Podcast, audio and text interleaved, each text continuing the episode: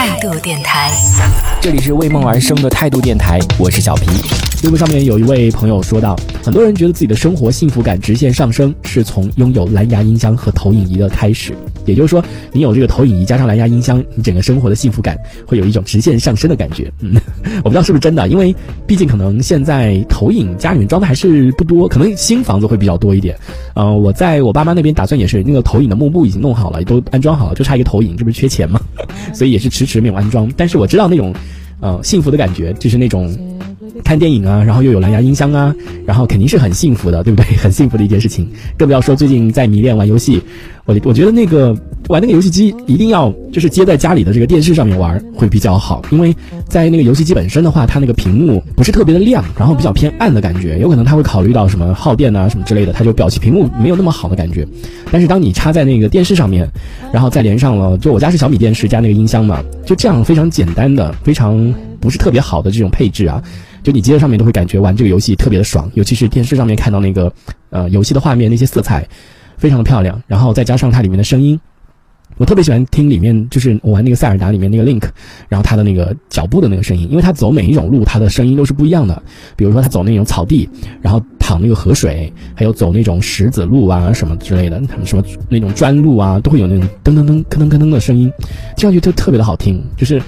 就是音箱配上这种电视玩游戏真的很爽，更不要说投影 再加这个蓝牙音箱了，对不对？所以肯定是会让你的生幸福感、生活的幸福感直线上升的。然后看到底下的评论，还有一些列举出来的一些东西，也是觉得幸福感很提升的一些东西吧。里面讲到了洗碗机跟扫地机器人，扫地机器人因为我自己有，所以我也比较赞同。然后洗碗机呢，我那天有去看了一下关于洗碗机的一些评论呢，一些。呃，有的人就是就是他会分享这个呃洗碗机，比如说使用的心得啊什么之类的。然后他说他已经跟身边的人安利过不下十个人吧，就是说一定要装洗碗机啊，一定要这样那样的，就是说这个真的是能够嗯提升你幸福感的一样东西。然后有就这个就可能就分两派吧，就是，嗯，装了的人跟没装的人，我不知道装了的人是因为他们本身花了很高的价格，你知道，就其实后来发现可能没有那么好，但是 就也没有那么的完美，也没有那么的提升幸福感的那种感觉，所以但是又不想输掉，因为毕竟是花了好几千块钱，比如六七千块钱、七八千块钱，有的甚至上万块钱安装的这样的一个洗碗机，对不对？当然得要自己心里要安慰自己啊，肯定是很好的，对不对？然后我看到有很多，就是大概就分成两派了，一派是安装过的，还有一派是没有安装。然后安装过的人呢，然后就不停的叫，就说你永远叫不醒一个装睡的人，就说你那些不愿意安装的人，你就永远都说服不了他的，就是就是根本就是不同的，连什么观、什么世界观、什么三观都是，我甚至觉得这些跟他们连三观都不合。我说这只不过是一个洗碗机而已，真需要到那么严重吗？然后我应该是属于那种可能不不会安装的吧，因为。这还是得根据你的一个呃使用的一个情况吧。我觉得并不是说啊，你你平时你都不洗碗，你你平时你根本都不做饭，你还安装洗碗机，那不是浪费嘛，对不对？所以我就是因为我是不做饭的，所以我也没有考虑要安装这个。但是我之前有看到，就比如说那个台上，它不是安装在那个下面的，它是安装在就是比如说你的那个。灶台上面的这样的一个洗碗台式洗碗机，我是有看的，但是那个我觉得有点太小了，嗯，再加再加上我是真的没碗洗，就顶多几个杯子啊什么的，就直接冲一冲，然后拿刷子刷一刷就可以了，真的是没有那么麻烦啊，就嗯真的用不上那个用用不到洗碗机来出嘛，所以当时看了就是很多人都在讲。这个就是，它就分成两派，一派是已经装了洗碗机的，另外一派 就是没装洗碗机的，大家都在争这个话题嘛，就挺有意思的。我不知道这个是不是真的能够提升这个幸福感。据我们已经装的这个朋友阿南，他是也是之前安利过很多的，对，所以他对他装的就是那个西门子的，因为他说，嗯，既然要装嘛，就可能要，因为西门子，我当时看他的文章写的，他说这个西门子装的是，西门子的洗碗机呢是。嗯，最先开始，也就是说，他这个技术已经可能掌握什么核心技术吧，我也搞不懂，所以他就咬牙一跺脚吧，装了这个嗯西门子的洗碗机，嗯，但是他反正据他的说，这个是非常提升他家这个幸福感，解放双手什么什么什么，讲了很多，嗯。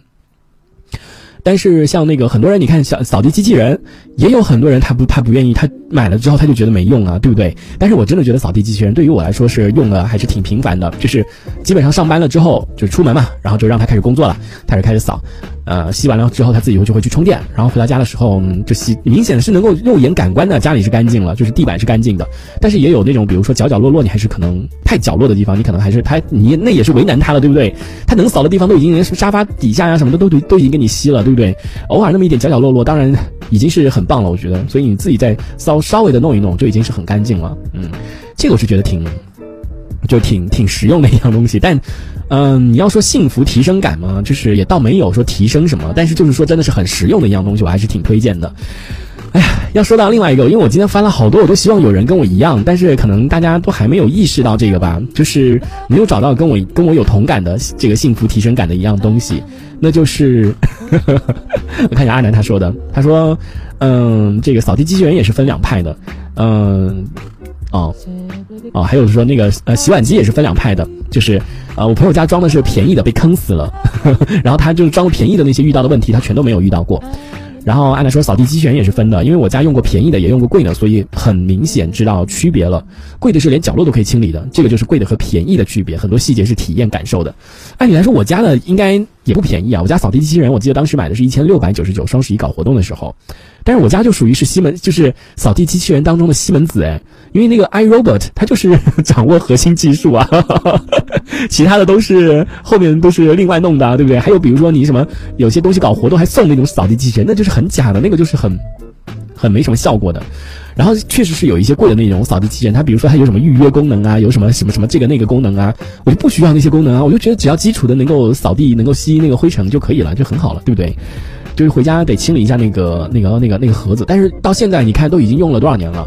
都已经用了六年了，五年还是六年，我忘记什么时候买的。反正我记得我当刚住进来的时候就就就已经可能有五年了吧。你看五年了之后，现在还是没坏，也没有遇到过任何的这种问题。我觉得还是质量还是挺好的，就是还是挺挺幸运的，没有遇到过那种小问题。所以所以像这种使用的东西，这种家电啊什么的，真的有的时候不是说迷恋那种大品牌，就它真的是掌握到了核心技术。对。